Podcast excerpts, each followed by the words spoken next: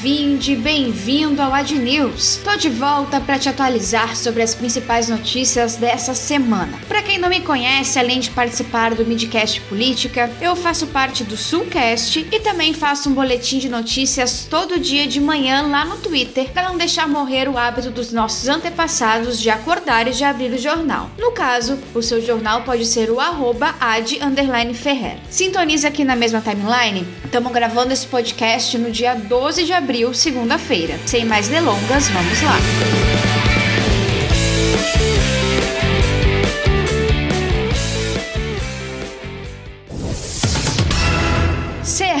arrasou demais. Vamos começar com notícias boas? Em um estudo clínico do Instituto Butantan, 98% dos moradores cadastrados da cidade de Serrana, no interior de São Paulo, foram vacinados. A conclusão do estudo, batizado de Projeto S, foi nesse domingo. Entre os 30 mil moradores aptos para se imunizarem, 28.380 se cadastraram, o que equivale a 62,18% dos habitantes da cidade. Com as abstenções, a vacinação imunizou 59,51% dos moradores. Dos que receberam as duas doses, apenas um foi a óbito por causa da Covid-19. Já no grupo dos que receberam apenas uma dose, cinco pessoas morreram por causa da doença. Os resultados completos do estudo a gente só vai ter em alguns dias, já que a resposta imunológica é de duas semanas. O estudo quer analisar a eficácia na redução de casos e na queda de transmissão, a adesão da população, a interação do imunizante com a variante P1 e testar algumas ferramentas, como aplicativos de controle de vacinação e de acompanhamento de reações.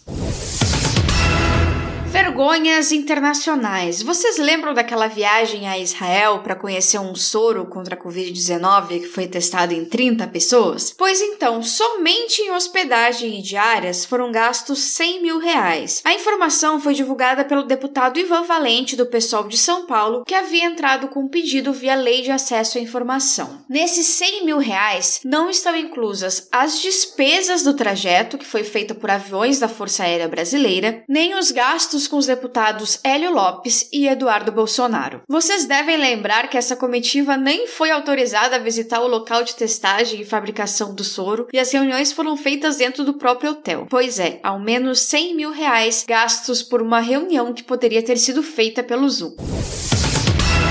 A pandemia ainda não acabou porra! O Brasil teve a semana mais letal desde o início da pandemia, com 21.172 óbitos registrados. Pela primeira vez, as mortes pela doença ultrapassam o número de mortes por todas as outras doenças somadas. 50,3% das mortes naturais no país em março foram por causa da Covid-19. E esse dado aqui, pela primeira vez na história, o número de nascimentos foi menor que o número de mortes na região sudeste do país. Isso aconteceu na primeira semana de abril. No Rio Grande do Sul, esse dado assustador foi registrado durante o mês de março. Foram 15.802 vidas perdidas e 11.971 nascimentos. E essa semana parece que as coisas vão piorar. Ontem tivemos o pior domingo desde o início da pandemia, com mais de 1.800 mortes. E parece que o governo federal resolveu agir depois de 350 mil vidas perdidas. Criou uma campanha de conscientização para o uso de máscara e de distanciamento social, o que deveria ter feito desde o início, provando que essas mortes poderiam ter sido evitadas sim. A CPI da Covid-19 quase não vai ter trabalho para juntar provas, já que todos os dias fica mais difícil defender Jair Bolsonaro. Enquanto seu ministério e até a Secretaria de Comunicação administração tentou fazer o mínimo, adivinha o que o presidente está fazendo? Exatamente o contrário das diretrizes do seu próprio Ministério da Saúde. De novo, boa sorte aos senadores que vão estar envolvidos com essa CPI. Não vai ser fácil lidar com a desonestidade intelectual do Bolsonaro nos próximos dias, ainda mais pelo desespero que ele está de ser desgastado publicamente. É bem aquela coisa: quem tem cu tem medo.